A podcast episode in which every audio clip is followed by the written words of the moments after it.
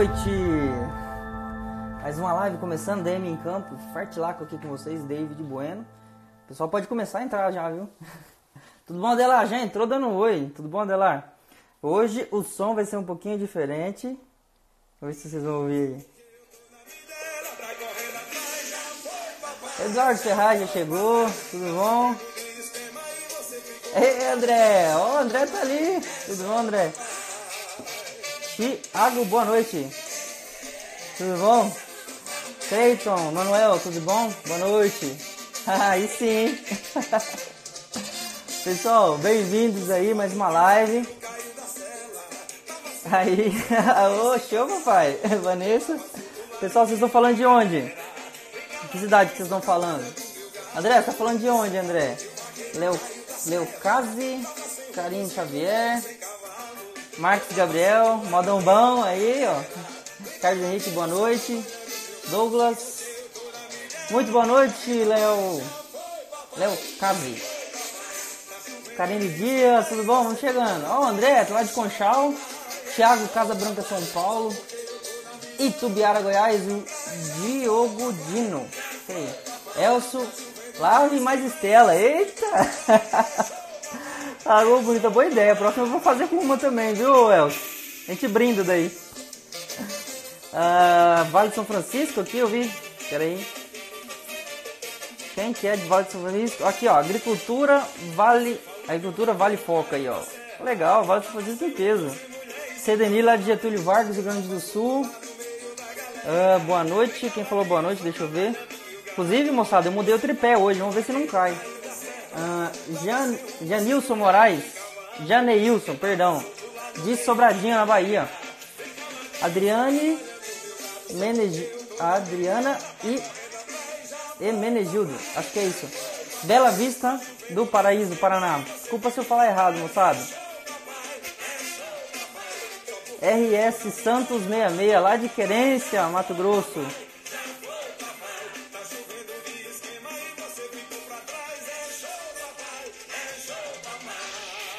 Vamos escutando o som aí, tá bom o som?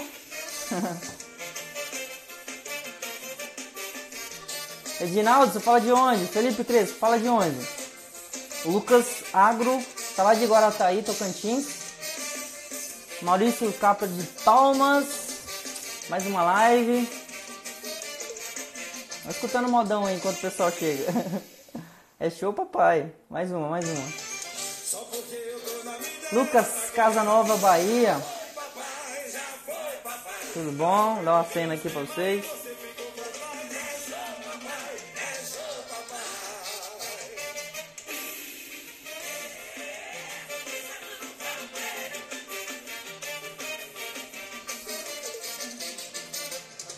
Tudo bom? Jorge Souza, Jorge de Petrolina. O pessoal tá aí, Petrolina, Lucas Brito. Vamos chegando. Muito bem, pessoal. Deixa eu baixar aqui o, o som. Dá um pause. Ah, muito bem. Pode, pode ligar pedindo música assim. Fala música aí. Aí eu procuro aqui e a gente coloca ela pra tocar, ué. Vanessa, você tem alguma música pra colocar aí? Já, já, já, já, pra pedir, já fala que eu acho aqui. Tal da internet a gente acha tudo, mas vamos lá. É, já me apresentei, sou David Bueno, trabalho como gerente de desenvolvimento na Fertilaco. E hoje a gente vai conversar aí com três é, grandes ícones aí dessa área de fisiologia, principalmente na parte de, de fruticultura, né, em geral. Hoje com o Eduardo Ferraz, hoje com o Murilo Morim e com o Corrado Bastinen Dias. Hoje ele vai ser o primeiro a começar aí, viu, ícone Corrado. Ah, o tema hoje é como a fisiologia vegetal pode trazer lucro. É, vamos aplicar mais esse negócio, é, principalmente trazer experiências de quem sempre conseguiu, fundo da grota ali, ó, extrair muito lucro e aí produtividade, enfim, muito resultado, entendendo a fisiologia a fundo. O Adelar, vou colocar no fundo da grota, só um pouquinho. Agora deixa eu chamar o, o, o ícone Corrado. Deixa eu achar você, Corrado.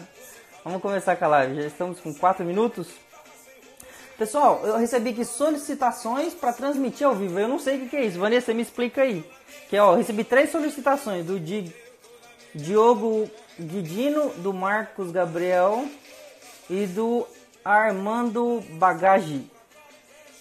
Aí eu tô com medo de escolher eles aqui e eu fazer alguma Bom, deixei o Conrado rapidinho. Só atender, Conrado. Fala, David Bueno. E aí, tudo bom? Deixa eu Boa noite. aqui para ficar mais apresentável. Não tem como, não. Verdade, concordo. Conrado, boa noite. Boa noite, meu amigo. Boa noite. Se apresenta para a galera, fazendo um favor. É, a gente está a gente está começando agora. Tem muita gente, a gente já tem algum tempo, né?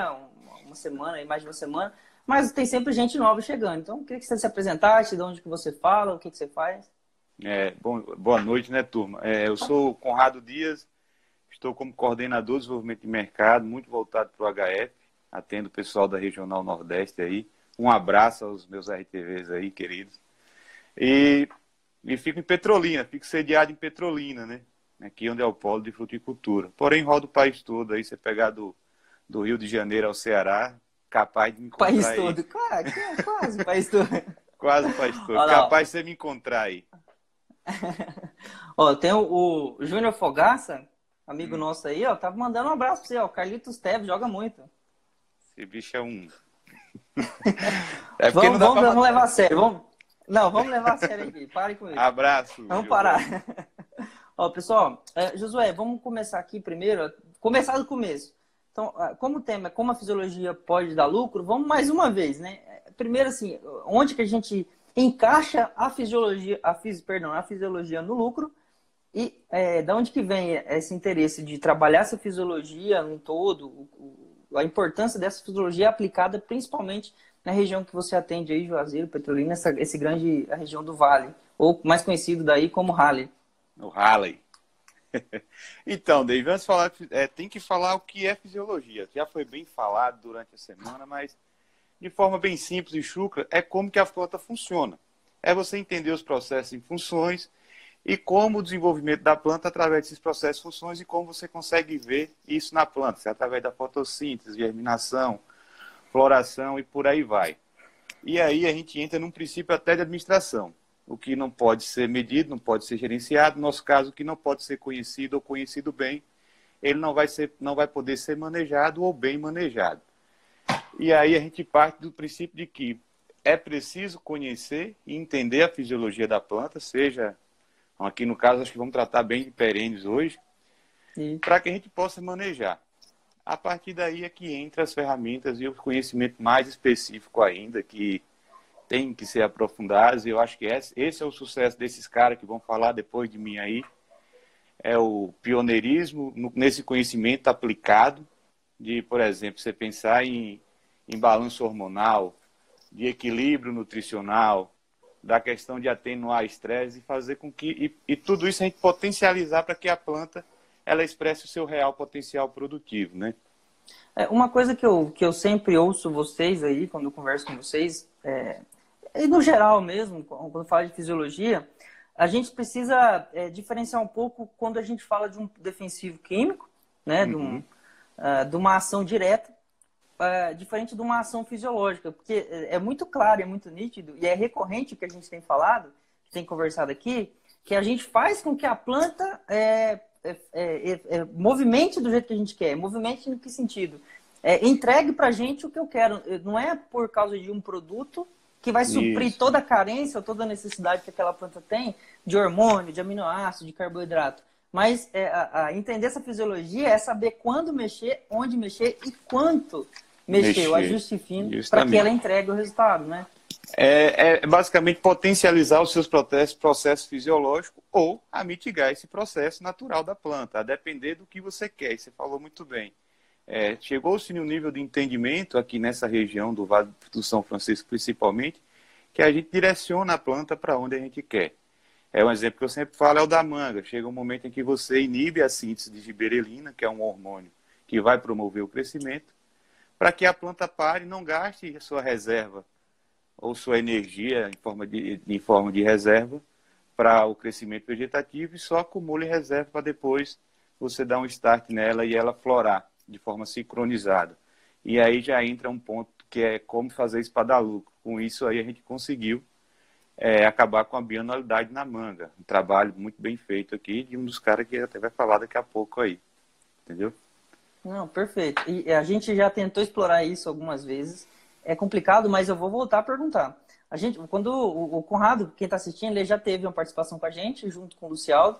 Uh, tá lá no YouTube, viu? Inclusive o link lá do YouTube, que estão todas as lives, tá aí na bio do Instagram. Do Instagram é só clicar lá que você vai direto, se inscreve. Que a gente vai continuar produzindo essas lives aí, indefinidamente aí. A gente tem visto que tem dado resultado. E vamos produzir mais materiais, mas vamos voltar. É, quando você é, conversou lá com, com o Lucialdo, no Speed Fisiologia, eu perguntei, Sim. tá, aquele conceito da manga, que a gente, que, que foi que está muito bem estabelecido, de que eu posso cortar aquela bienalidade, seria possível trazer para as outras culturas. E eu falo no geral, tem, a gente tem é, é, laranja, por exemplo, aí agora eu vou exagerar, que depois que ela produz bastante, ela cai demais aquela produtividade. E, a gente, e, e a gente, ontem a gente estava falando de café, que faz a mesma coisa. Então, esse conceito geral é possível aplicar em outras culturas, não é? Não, é sim, mas é entender que não é só o que não é isolado o negócio, né? É, é bem é bem complexo. É você entender, tem que ajustar nutrição, irrigação, arquitetura de poda, principalmente. Eu acho que é um dos fatores mais que são que são pouco explorados em outras regiões e a gente conseguiu fazer isso aqui muito bem para que a gente consiga principalmente aumentar a eficiência da planta produzir fotoassimilados uhum. e reduzir o gasto energético dela, principalmente uhum. por fatores abióticos, né?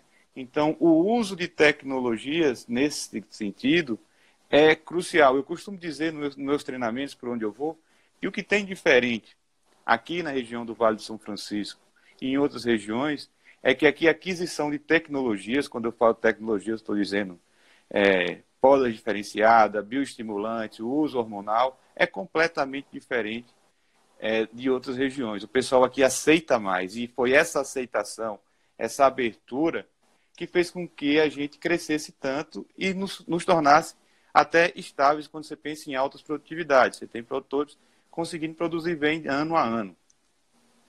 E é tudo entendendo esse manejo fisiológico. Eu vou até deixar essa bola pingando. O Murilo está assistindo a gente, ele vai falar com a gente também lá da, ele é da central de adubo, daqui a pouco eu chamo ele. Mas Murilo, olha só que legal.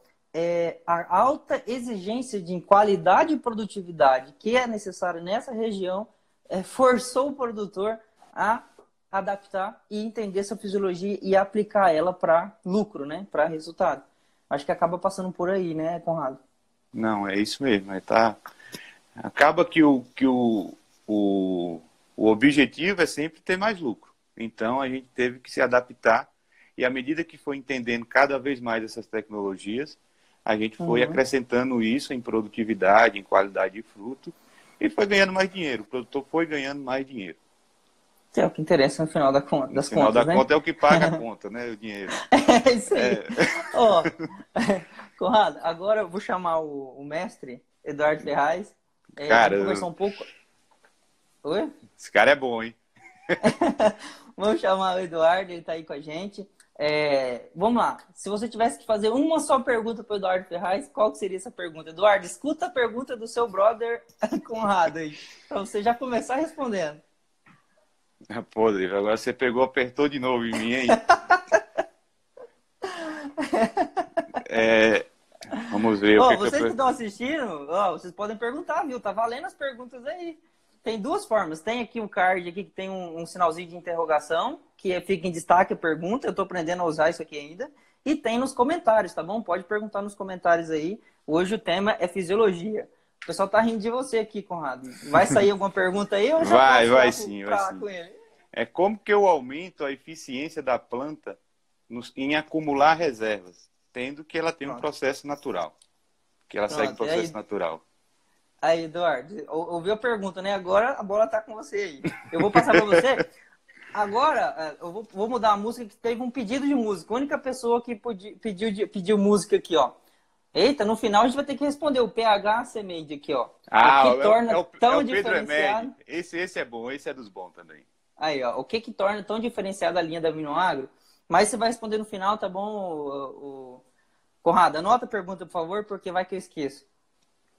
Tá bom? Uh, vou colocar uma música aqui. Só teve uma pessoa que pediu música, então eu tenho que honrar essa pessoa aí. Deixa eu colocar a música que essa pessoa pediu e eu vou lá pro Eduardo.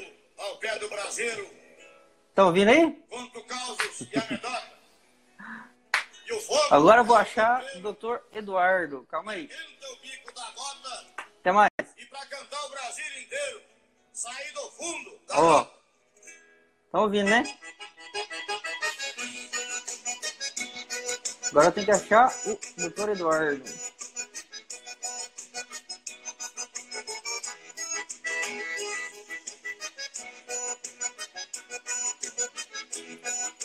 se não achar o Eduardo, eu achei o André aqui, hein? André, prepara aí, hein? Calma aí, Eduardo. Vai escutando a música aí. Achei? Fala, meu amigo. Tudo bom?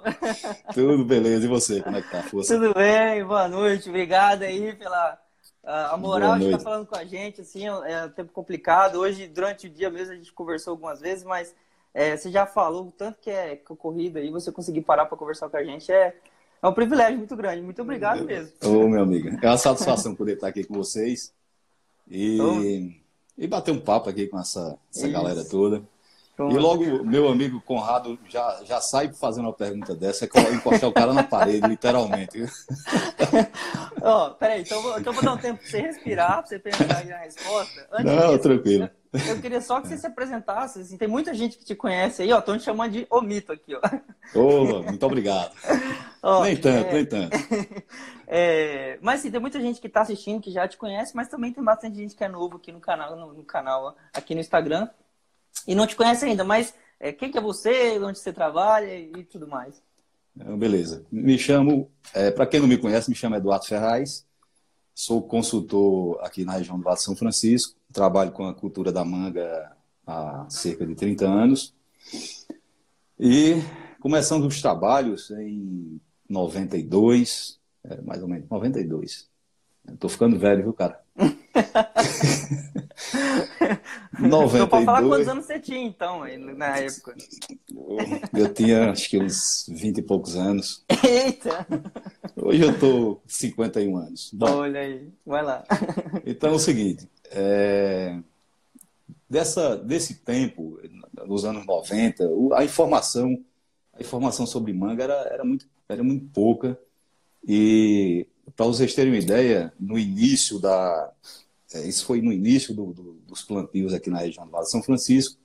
Isso começou nos anos 80, 88. Então, essa fazenda que eu comecei a trabalhar, ela, ela começou a implantação em 89, por aí, 80, 80, 89, 90. Quando eu entrei, ainda estava implantando a, a última área, a última, a última parcela. Então, é, Naquela época, as, o, a Sudene estava financiando é, plantio de manga, não só de manga, mas uva e outras, outras culturas aqui na região. E algumas empresas, é, a maior parte das empresas, das grandes empresas hoje daqui do Vale, foi implantada nesse período. Então, é, a, a, predominância era a variedade Tommy Atkins e, e muitas, muitas pessoas é, quando eu comentava sobre, por exemplo, espaçamento em, em manga, na época era 8 por 5, a empresa que, que eu comecei a trabalhar estava é, implantando a, a, cultura no espaçamento 8 por 5, e os primeiros plantios, é, antes um pouco dessa, dessa, dessa área, a grande maioria era 10 por, por 8, 10 por 10, às vezes 12 por 10. E, só para contextualizar, e, quanto que é hoje? É. Quanto que é hoje, hoje eu tenho uma área 4 por 2. Olha aí. Vai lá, prossegue. É, bem, é, a coisa evoluiu bastante desse, desse conceito de alta densidade, e não só a alta densidade, como outras, outras ferramentas de manejo da planta, que aí inclui o manejo da fisiologia da planta, para conseguir atingir o nível de produtividade que nós temos hoje. Então, fazendo um breve histórico da, dessa, dessa, de todo esse contexto, nos anos 90 é, até início dos anos 2000, a produtividade se situava, principalmente nos anos 90, algo como 12 toneladas por hectare, é, 15 toneladas por hectare. Algumas fazendas que conseguiam 20 e poucas, 25 toneladas por hectare, é, eram consideradas é, fazendas muito boas, pessoas que manejavam muito bem a cultura. Uhum. Então, é, quando eu comecei a trabalhar com manga, que buscava na literatura informação a respeito de, por exemplo, nutrição, que a fazenda que eu comecei a trabalhar eram, eram 175 hectares uhum. é, em cima de areia quartzosa. Então, para você ter uma ideia, tinha deficiência de tudo. Se você, de, se você deixasse de, de, de, de fertirrigar com algum nutriente, a planta começava a apresentar fome, e principalmente fome de, de microelementos. Então, é, é, quase uma hidroponia ali, mas no chão, né? No... Pronto, exatamente. A solução é... tem que ir pronta lá, não tem o que fazer, né? Isso. Então, devido a essa. Eu buscava informação na literatura e tinha muito pouca coisa. Uma literatura a respeito de, de níveis nutricionais nas folhas com, de, de Davenport, que é um americano, e tinha a Vilan, que era um venezuelano, são pessoas é, excelentes pesquisadores e tudo, tem essas referências.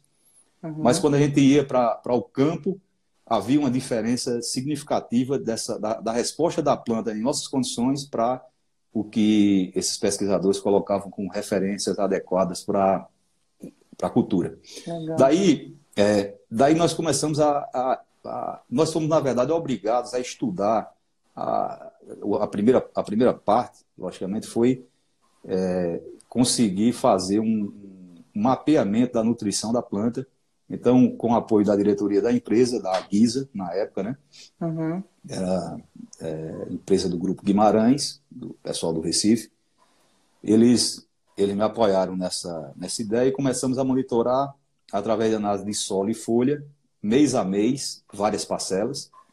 E quando chegou na fase de frutificação, floração, frutificação, nós continuamos. Então, nós monitoramos durante vários anos várias parcelas, fazendo análise de solo e folha e, e panículas e, e frutos é, mensalmente, acompanhando mensalmente o que acontecia com a, com a planta. Logicamente que essas parcelas também recebiam nutrição e nós íamos calibrando a nutrição em função dessa resposta e construímos, depois de, um, de, um, de alguns anos de monitoramento, a curva de, de, de absorção e de extração de, dos elementos minerais na, na manga.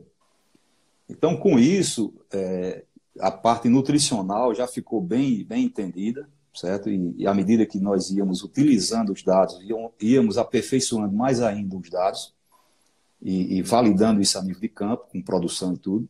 Uhum. E é, chegou num determinado momento que havia necessidade de entender mais outras coisas, como, por exemplo, é, o uso de pacbutrazol, que nós começamos a fazer testes isso em 96, por aí acho que foi a primeira aplicação.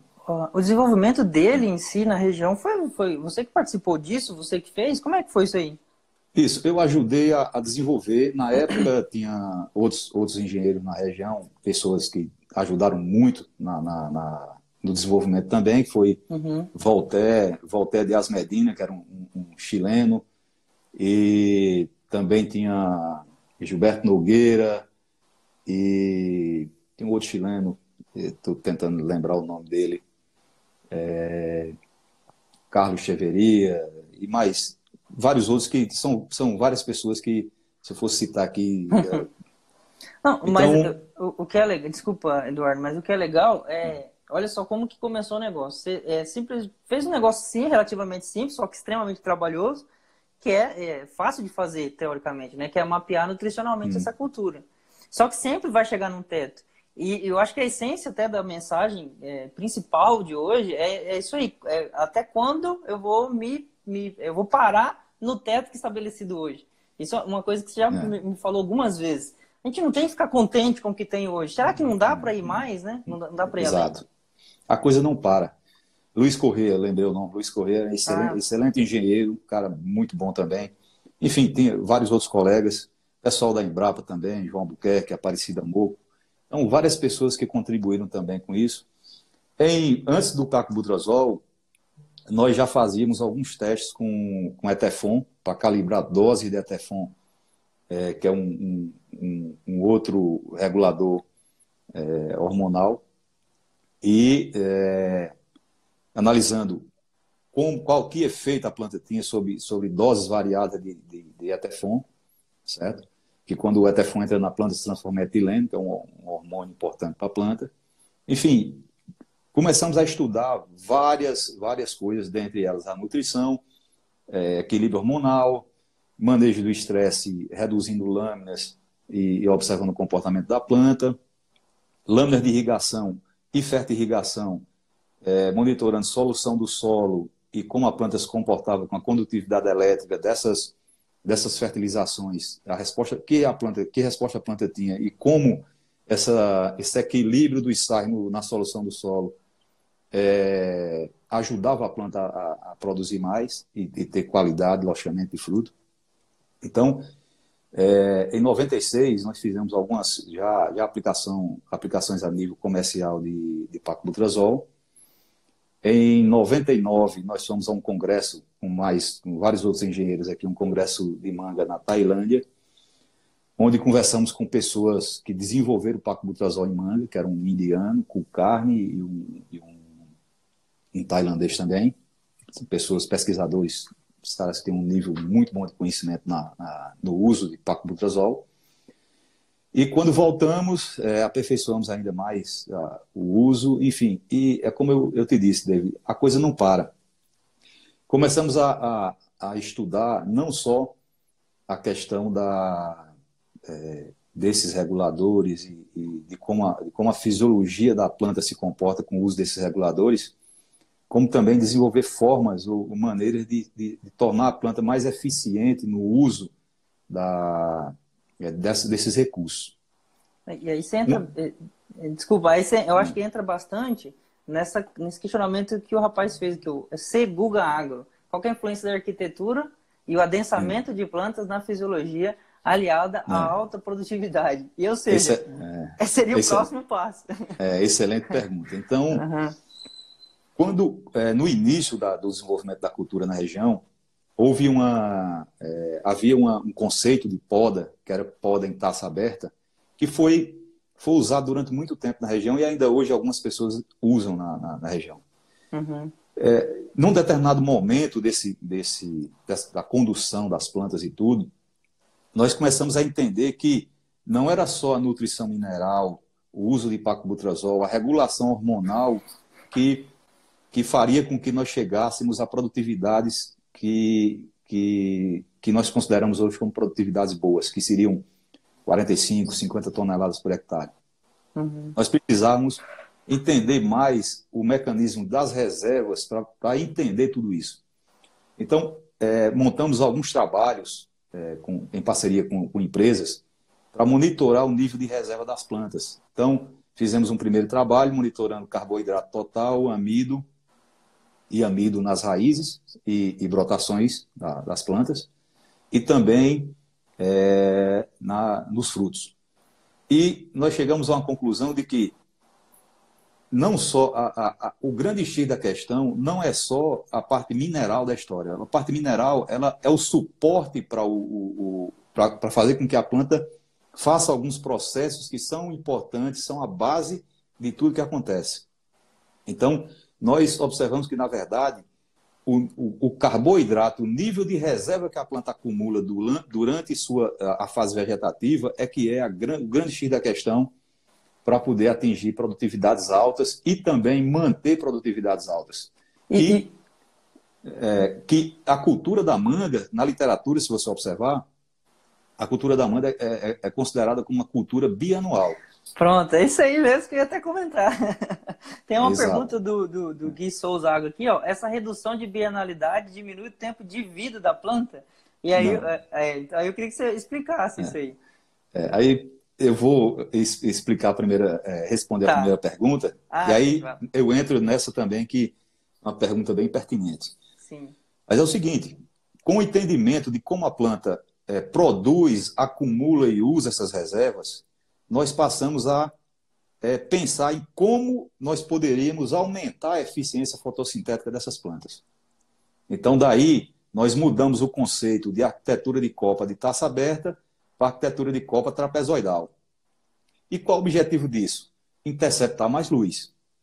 Nós observamos a nível de campo que as plantas conduzidas em taça aberta, durante um determinado momento, a parte mais baixa da, da planta, que nós chamamos de saia, ela ficava mais sombreada, consequentemente recebia, é, recebendo menos luz, produzia menos fotoassimilados, essas brotações perdiam vigor e, posteriormente, essas brotações começavam a morrer e a planta tendia a ficar mais vertical ou apresentando, é, digamos assim, a estrutura vegetativa ficando mais na parte de cima a estrutura mais eficiente e a parte de baixo perdendo força e morrendo.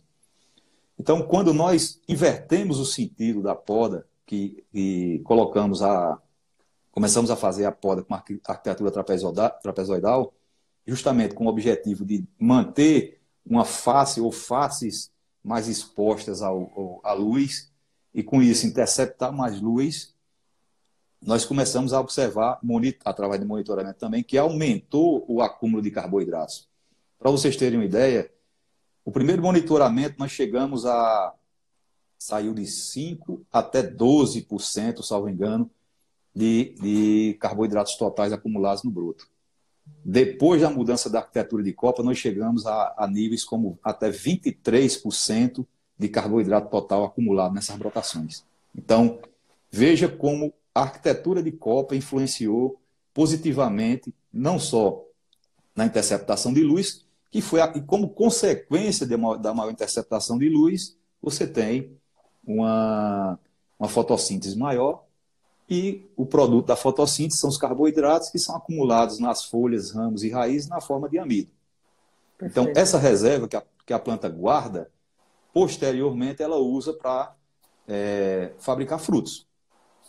Não só fabricar frutos, mas também toda, todo o metabolismo das reservas, ela, a, a reserva ela pode ser utilizada para fazer fruto ou é, e para manter a planta é, fazendo seus processos, todos os processos que exigem gasto de energia. Uhum. E a outra parte que são os estresses. Um dos fatores que faz com que você perca a produtividade é você submeter a planta, a planta a estresses desnecessários. O ambiente já faz com que a planta se mantenha, é, é, é, seja submetida a, a, vários tipos de estresse. Estresse hídrico, uhum. estresse por excesso de luz, enfim, um monte de estresse por aplicação de produtos químicos, podas mal feitas, enfim, um monte de coisa. O que você puder atenuar de estresse, você uhum. economiza reserva e essa reserva vai ser utilizada para produzir fruto. Uhum. É, outro, é outro nível de entendimento que nós estamos buscando agora, que é é, fazer com que a planta é, atenuar ao máximo esse, esses estresses para que você economize reserva e essa reserva seja utilizada para fazer fruto. Então, e eu mantenho ela todo ano produtiva, né? Eu, eu consigo sim, quebrar aí, essa bienalidade. É, aí respondendo a pergunta do outro, é, do outro colega, existe pomares aqui na região que tem 30 anos, certo? Que é, foram implantados aí na, na, naquela época que eu falei, espaçamento 8 por 5. Esse pomar, é, nós conduzimos ele há cerca de 10 anos, certo?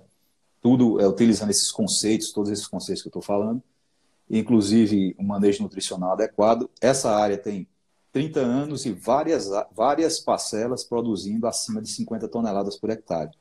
Então, o que é, o que é, que, o que, é, que é importante para a longevidade do pomar?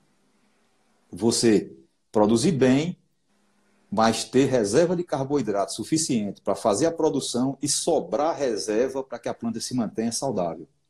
O que faz com que a planta ou com que o pomar perca longevidade é o desgaste provocado pelas colheitas ou o mau manejo que faz com que a planta perca a reserva, não consiga recuperar adequadamente as reservas, aí termina entrando em declínio. Plantas bem nutridas, bem conduzidas, com níveis elevados de reserva, elas fazem alta produtividade e se mantêm saudáveis porque a reserva que sobra é suficiente para que ela se recupere bem e consiga recompor essas reservas mais ainda para o ciclo seguinte. Esse, essa é a, esse é o segredo de acabar com a bianualidade. Você Perfeito. precisa fazer, fazer a safra, ter carboidrato uhum. suficiente para fazer a safra uhum. e sobrar para reconstituir a planta e fazer com que a planta recupere grande parte dessa reserva novamente e faça novamente outra safra boa na sequência. Perfeito. Eu acho, é, é, assim, é, a forma como você fala parece até fácil, mas para construir é. esse conhecimento todo, para saber quanto guardar, quanto preparar para o outro, né? Ou seja, você está falando aí desde, né? Desde os 20 anos de idade, praticamente, você está fazendo esse, esse conhecimento todo que você adquiriu. Só que, é. é só que assim, uh, o pessoal está fazendo bastante pergunta, e eu vou te convidar aqui no ar, você vai ligar comigo. Qual que é o próximo dia que você vai voltar com a gente na semana que vem para responder essas perguntas aí? Já falei que já vou anotar. Vanessa, já anota aí, vamos ver. Qual que vai ser o próximo dia? Ei, tô ferrado, tô ferrado. já fala que eu vou anotar aqui. É, veja só, é, é, é muito importante o conhecimento da fisiologia das plantas, porque isso lhe dá ferramenta para saber como manejar adequadamente e, e, fazer as coisas no momento certo. A planta, ela não faz nada é, à toa. A planta, ela, ela, ela sincroniza todo, toda a sua fisiologia, todo o seu metabolismo em função do, do manejo que você está fazendo e principalmente das condições climáticas, da, é, de fatores ambientais que ela, ao longo de milhares de anos, foi se adaptando a esses fatores ambientais e respondendo a, a, a, esses fatores ambientais de forma que ela conseguisse sobreviver a esse, a esse, esse ambiente e perpetuar a espécie, logicamente. Então, o sentido da, da história é entender, entender como a planta é, é, consegue fazer isso e não é brigar contra a planta, é ajudar a planta a fazer esse, todos esses processos de uma forma mais eficiente. Aí sim, você começa a, a sair, você sai de produtividades, como eu falei anteriormente, de 10, 12, 20 toneladas por hectare para 50, 55, 58 toneladas por hectare. Eu, é, eu já vi uma área, numa dessas fazendas que, que, nós trabalhamos, com 60 e poucas toneladas por hectare, numa safra. Caramba. Então, eu particularmente acho que o potencial, nós temos potencial para ir para 80. Não, e, e a, esse conceito pode ser aplicado em, em 100% das culturas que a gente tem hoje. É, o, o, detalhamento de conhecimento que a gente tem das culturas ainda é bem limitado. É, muitas, não vou generalizar, mas em muitas delas, e fica muito restrito à marcha de absorção de nutrientes e ainda Sim. de marcha de absorção construída, sei lá, 30 anos atrás com culturas que eram para aquela época, né? Não estavam com performance que a gente tem hoje. Exato. A questão da marcha de absorção de nutrientes ela, é, ela é muito importante. Inclusive, isso muda em função de variedades. Uhum. Tem variedade que tem um potencial de, de, de, uso diferente, cada variedade tem um potencial de uso diferente. Uhum. Na cultura da manga, é, algumas variedades que nós já manejamos, nós procuramos fazer até a, a marcha de absorção desses elementos em todas as variedades para entender que necessidade cada variedade tem a mais em, em, em nutrientes específicos. Uhum. Então, é, isso muda muito. Então, quanto maior o potencial produtivo, você tem uma demanda maior também e uma exigência maior de certos elementos minerais. Agora, uhum. a base de tudo, que é a, a, a fotossíntese, se você fizer uma retrospectiva do que é de como, como a coisa funciona, imagine o seguinte: para que eu possa fazer carboidrato, eu preciso de fotossíntese. Para fazer a fotossíntese, eu preciso de clorofila. Se eu preciso de clorofila, eu tenho que formar muita clorofila. Então, se eu não, não tenho níveis adequados de magnésio, ferro, de elementos que estão diretamente relacionados com a formação da clorofila, eu posso, eu já estou reduzindo muito o meu potencial produtivo. Certo? Se eu deixo a estrutura fotossintética ser danificada por estresse oxidativo, por exemplo, que é uma coisa que acontece muito uhum. a nível de campo. Sim. Por manejo inadequado, às vezes é, falta de irrigação ou, estresse hídrico provocado por irrigação mal, mal, mal dimensionada. É, tem demais, Exato. nossa aplicação de produtos químicos que danificam a folha por algum motivo, por algum tipo de fitotoxidez, que danifica a estrutura da clorofila. Então, tudo isso afetou a clorofila, você está perdendo reserva e está perdendo produtividade, em consequência. Perfeito. Então, construir uma estrutura fotossintética altamente eficiente, que intercepte muita luz, é é a base de uma alta produtividade. Então, a arquitetura de copa, ela é muito importante para isso. Em, é, pensando na arquitetura de copa, juntando com uma, uma, uma, folha com alta eficiência fotossintética, você já tem um, um, uma coisa muito positiva. E manejando, manejando adequadamente os estresses, você vai economizar reserva. Então, a tendência numa situação dessa é que você sobre mais carboidrato e esse carboidrato vai ser utilizado na formação de frutos ou grãos, enfim, sim, o sim. que você estiver trabalhando. Então, Não, perfeito, perfeito. É aí onde, aí onde encaixa o entendimento da fisiologia, o entendimento de todo o processo, não um processo de maneira isolada, Uhum. mas um processo que ele, ele é uma cadeia de, de responsabilidades, é uma cadeia de eventos que, que resulta num, num, num bom, numa, numa, numa, boa produção. Então, aí, se você, só concluindo, David, Uhum. Se você pensar que para a estrutura da clorofila se formar, para o cloroplasto se formar, que é onde o cloroplasto é uma organela onde a clorofila é formada. O cloroplasto, certo? Ele para se formar, ele recebe, ele, ele há uma trocando em, em palavras assim mais, mais, mais simples, o comando para formar mais cloroplastos vem da raiz. O crescimento de raiz ele proporciona é, nas pontas novas de raiz se, se produz citocinina. Essa citocinina ela sobe, tem o transporte é, acropetal, certo? Ela sobe e manda manda a, a, folha, manda a estrutura produzir mais cloroplasto, certo? Para que nesse cloroplasto seja, seja formada a clorofila. Então, sem crescimento de raiz, menos citocinina, menos formação de cloroplasto, menos clorofila, menos produção de reserva. Então, entendam que há uma, toda uma cadeia que você precisa entender e manejar para que você atinja produtividades acima de 50 toneladas por hectare. Ah, para você produzir 20, 22, 25, bom, qualquer manejo mais simples, sem, sem, sem estar atento a toda essa, todas essas questões, você consegue, consegue fazer.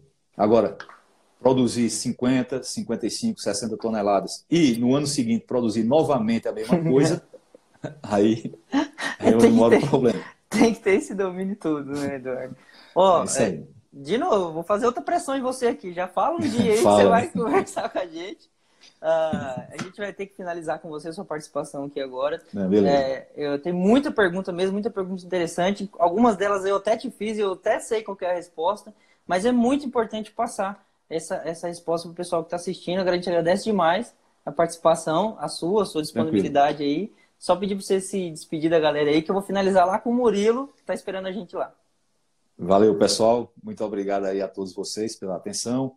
E é, espero ter respondido a, a, as perguntas. E numa outra oportunidade eu, eu me comprometo aí com o Dave Aí, e com a falou bonito agora, hein? então, E pode ser aí- terça, então? Já vou anotar aqui, terça-feira, então. Rapaz, cara me aperta. Terça-feira. Não, tudo bem? Brincadeira. Marca em outro momento aí. Vejo, tá vejo o dia, ó. Já tô avisando aí, pessoal. Vai ter a, a, a, a próxima, vai ser só o Eduardo respondendo pergunta. Puxa vida. Bom, Valeu, pessoal. Um abraço grande. Boa noite a todos vocês. Boa noite. Valeu.